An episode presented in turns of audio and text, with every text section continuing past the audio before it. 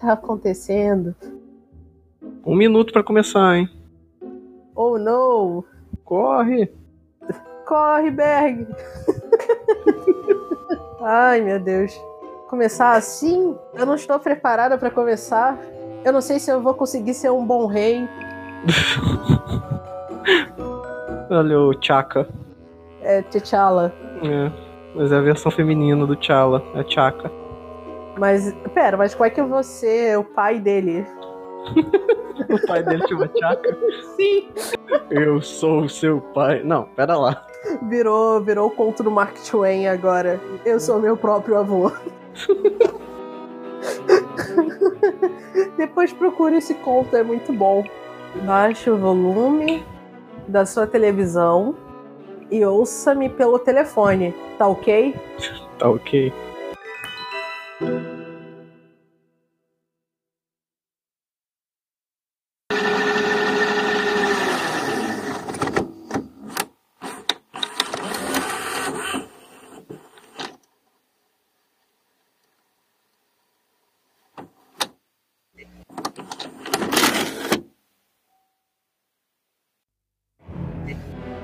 Estamos de volta com mais um episódio de Lá Vamos Nós. Eu não vou conseguir chamar vocês de Elavinhos. Soa Poxa meio, vida. soa meio estranho pra mim ainda. Eu vou me esforçar. Caso vocês gostem, eu vou chamar, que eu chamo da maneira que vocês quiserem. Se, se vocês quiserem eu chamo, eu chamo vocês de meus demônios, eu chamo de meus demônios. É, estamos dando continuidade ao episódio sobre sexualização feminina. Eu sou a Bia, Eu sou o Beto e insisto em Ilavinhos, mas se vocês pagarem, a gente chama de biscoitinho, de. sei lá. Bom, eu quase esqueço de introduzir a gente, né? Como toda introdução eu erro. Mas desta vez eu consegui introduzir sem. sem dar, sem dar bug, né? E Então, lá vamos nós, né? Já que você. mas eu falei o nome do programa no começo, né? Ah, não, não. Então, no último episódio de Lá Vamos Nós, nós abordamos, começamos a construir nossa argumentação sobre sexualização feminina. Neste episódio, eu gostaria de trazer alguns exemplos para facilitar a compreensão de vocês, nossos ouvintes, e também para avançar essa vasta discussão. Um ponto que eu gostaria de trazer é o tal da fantasia de poder. Porque a primeira argumentação que as pessoas costumam fazer é que pegam como exemplo personagens masculinos que têm pouca roupa, como o nosso querido e amado He-Man. Eu tenho a força. Então, sendo que no caso ali a fantasia, fantasia não, né? Mais respeito ao traje do, do He-Man, né? O He-Man, no caso, ele não tá vestido pra ser uma figura sexual, ele não tá ali pra ser erotizado. Se você quiser erotizar o He-Man nas suas fantasias, pode, mas no contexto da obra, ele não tá ali pra isso. Tá ok? Tá ok. Então, essa questão da fantasia dele, ele está ali pra mostrar a masculinidade dele, pra exaltar os músculos, o corpo dele, a corporeidade, como é que ele é forte, como é que ele é maravilhoso e essas coisas todas. E isso se repete em diva- diversos, diversos, Diversos. misturei diversos com vários, diversos personagens masculinos, como Thundercats, Lion O. Pantro. Tigra. Chitara. Poxa, infância.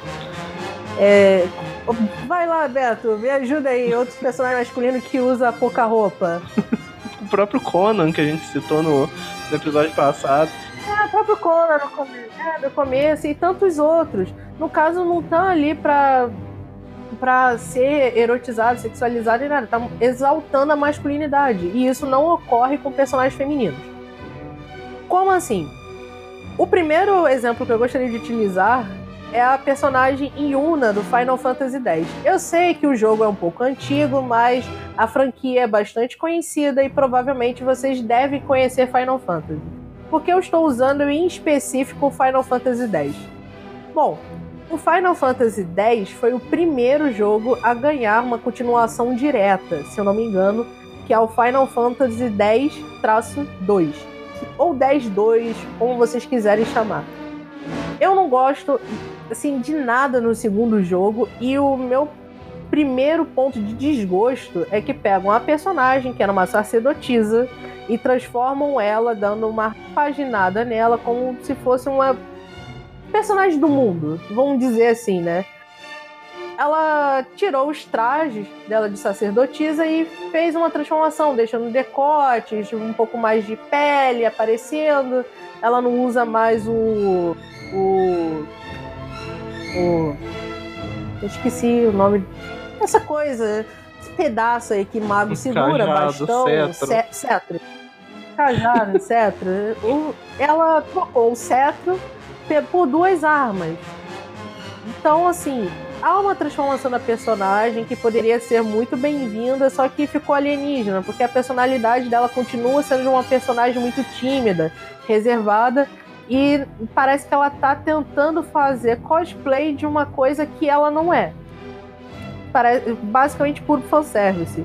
E isso é tão fanservice, tão alienígena e tão mal alocado que tem no mesmo jogo uma personagem que tem o mesmo apelo sensual, até mais, e ela foi construída para ter isso, que é a Lulu, que é uma maga de magia negra, e ela tem um baita decote, e ela tem uns seios muito grandes, e a pose de vitória dela é justamente, como posso dizer assim, convidando o jogador, a jogadora, a pessoa que está jogando, a ter uma visão um pouco privilegiada de seu decote.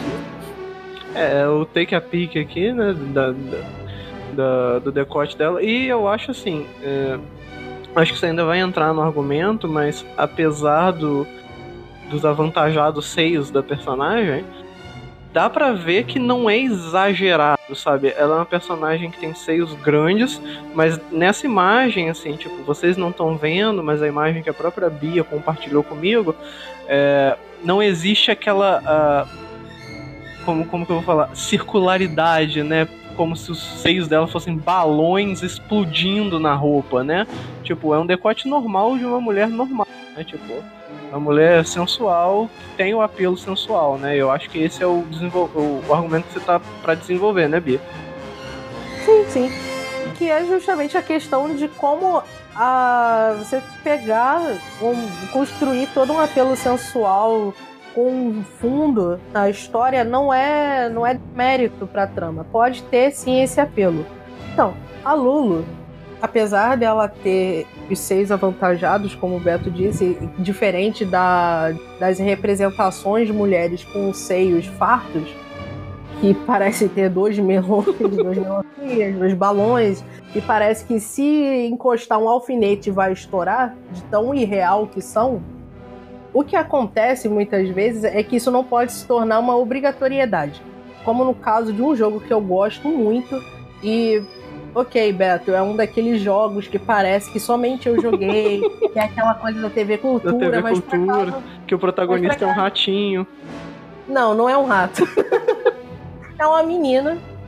Se eu não me engano, ela é uma adolescente ou tá perto de, che de, de chegar perto da maioridade. O nome do jogo é Kaia.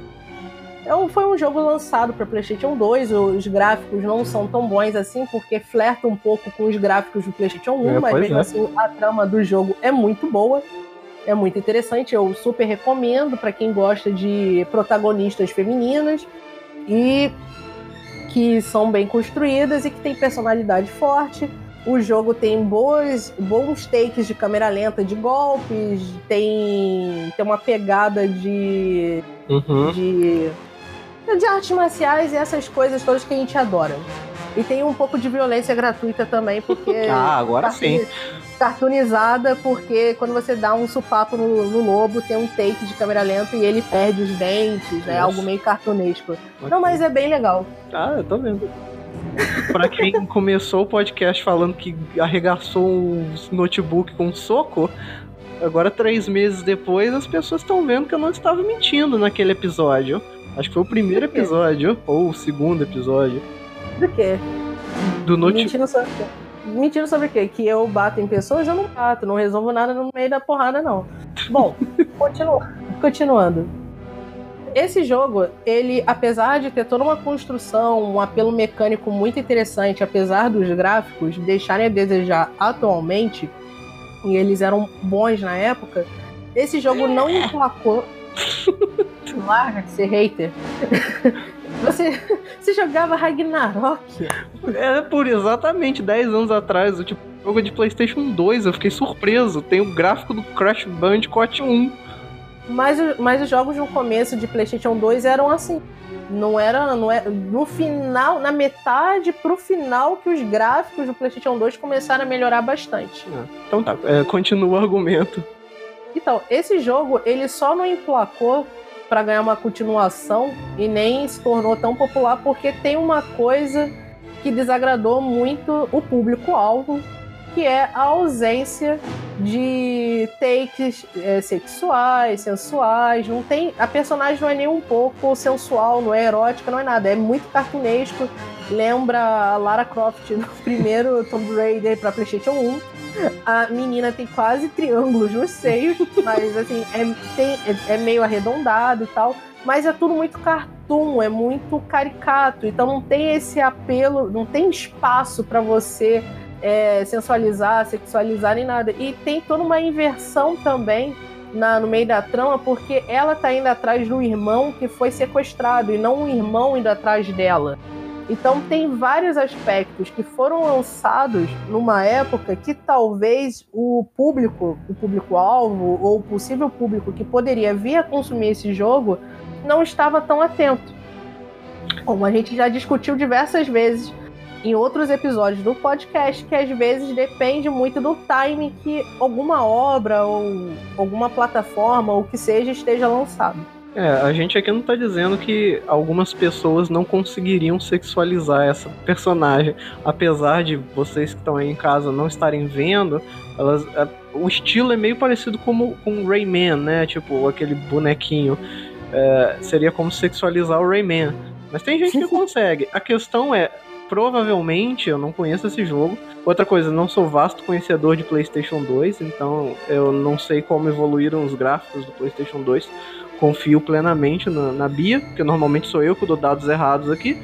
É, é, o, o que a gente está dizendo, o ponto que pega é um jogo que provavelmente não recebeu tanto apelo, tanto recurso quanto poderia por causa de uma boa trama, é, porque não, não teve o apelo sexual da protagonista, o que já é difícil, né? Ser uma protagonista feminina e, por, e ponto, né? Tipo, quando os jogos costumam ter protagonistas femininas, eles sempre tem um sidekick do lado ali pra, pra dar uma amenizada, né? Pro, pros egos não ficarem em chama de certa parte da comunidade.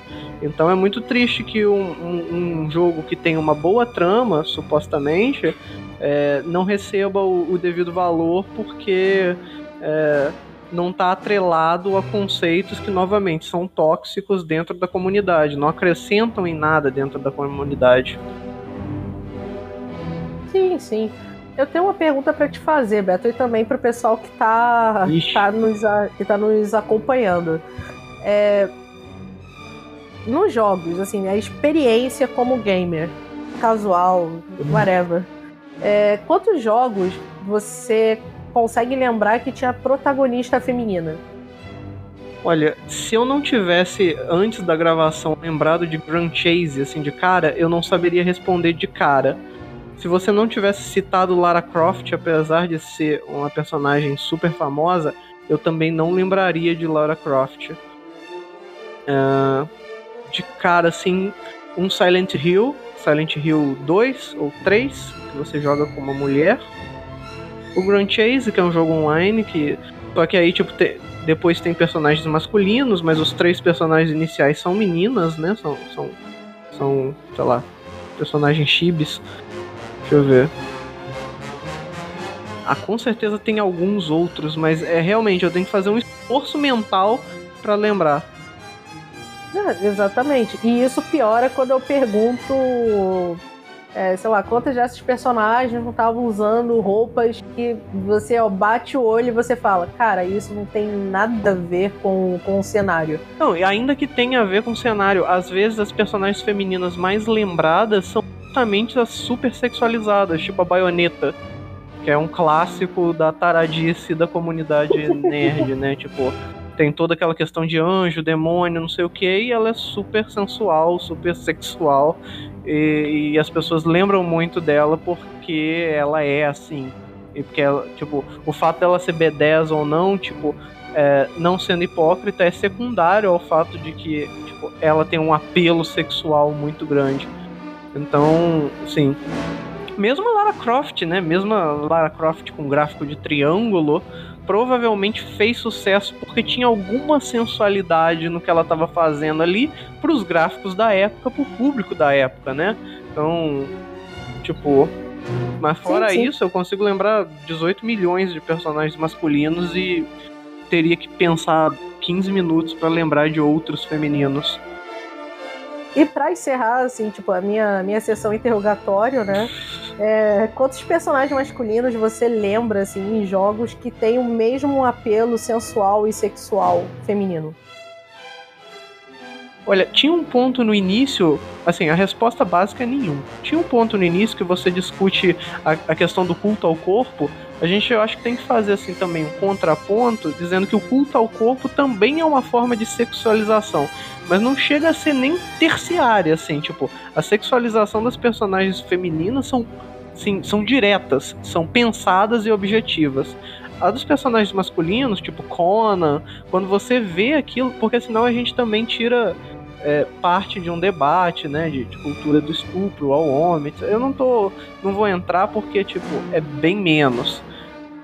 Por que que eu volto nesse ponto? Se eu fosse pensar em um, seria como é que é o nome daquele jogo? Que o cara vira lobo, mas antes disso ele vira um cara bombadão e aí na outra fase ele vira um dragão. É... O Altered Beast? Altered Beast. Sim, tipo, mas é dentro desse mesmo espectro, sabe? Tipo, tem um apelo da musculatura dele, mas não é para seduzir os, os, jogadores, porque os jogadores são homens também, assim, são provavelmente são homens heterossexuais. Não tô querendo diminuir comunidade nenhuma, mas o mercado pensa dessa forma.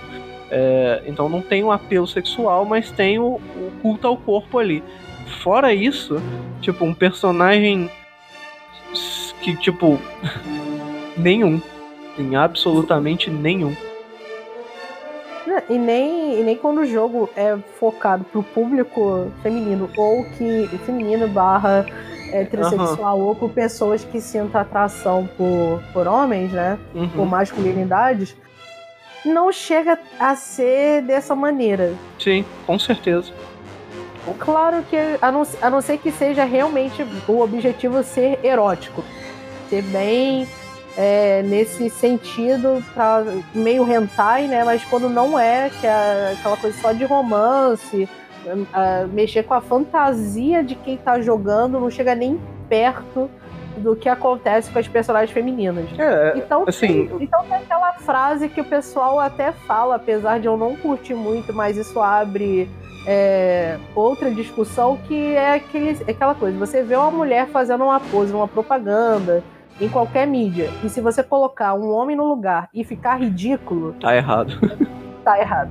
É, você, você falou aí, tipo, é engraçado porque os personagens masculinos, mesmo quando estão em cenas sexuais de sexo, assim, deliberado, não ficam sexualizados. Enquanto personagens femininas quando na maior parte do tempo não estão em cenas nem sexuais nem sensuais, mas elas constantemente estão é, tipo se portando ou se movimentando, os frames, a câmera constantemente dá a impressão de valorização da sensualidade dela, tipo do corpo dela, dos movimentos, tipo vai dar um chute e mostra o toda a abertura de perna dela, tipo, porque eu lembrei agora de God of War, né? Tem várias cenas em que o Kratos vai lá, transa com todo mundo, inclusive você tem que apertar botõezinhos para ele transar direito, e nem por isso você pensa, não, o Kratos é. E é outro cara que fica sem camisa, e nem por isso você fala assim, não, o Kratos é objetificado como.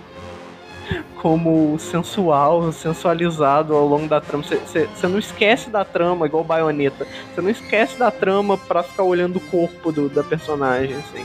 Mesmo, tipo, que possa haver quem se atraia pelo corpo do Kratos, o corpo virtual lá do, do joguinho.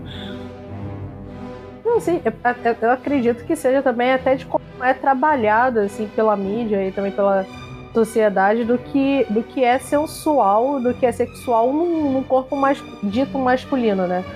Porque é, é, difícil a gente pensar numa assim filme ou em outras mídias onde trabalhe o apelo do corpo masculino, né, focando em partes, alguma coisa assim, para uhum. atiçar o público que está assistindo. Chega a ser até um pouco desconfortável quando você é, pensa em cenas onde foca muito em, em detalhes que normalmente focam em, em, corpos de mulheres e isso pode dizer muito da de, assim do que a gente acha bonito, do que acha feio e por aí vai. É, nós estamos chegando no final deste episódio. Espero que a discussão tenha sido agradável e interessante para vocês. Pra gente, provavelmente foi.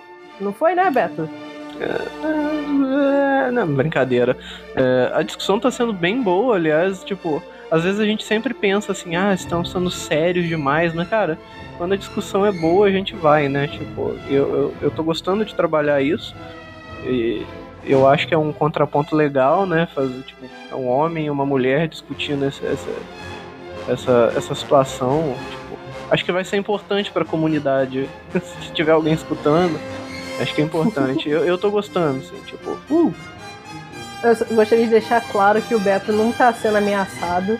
E, Beto, pisque cinco vezes rápido se tiver acontecendo alguma coisa de errado aí, tá? Ai, esse meme. Ai, ai, privilégios. Bom, enfim.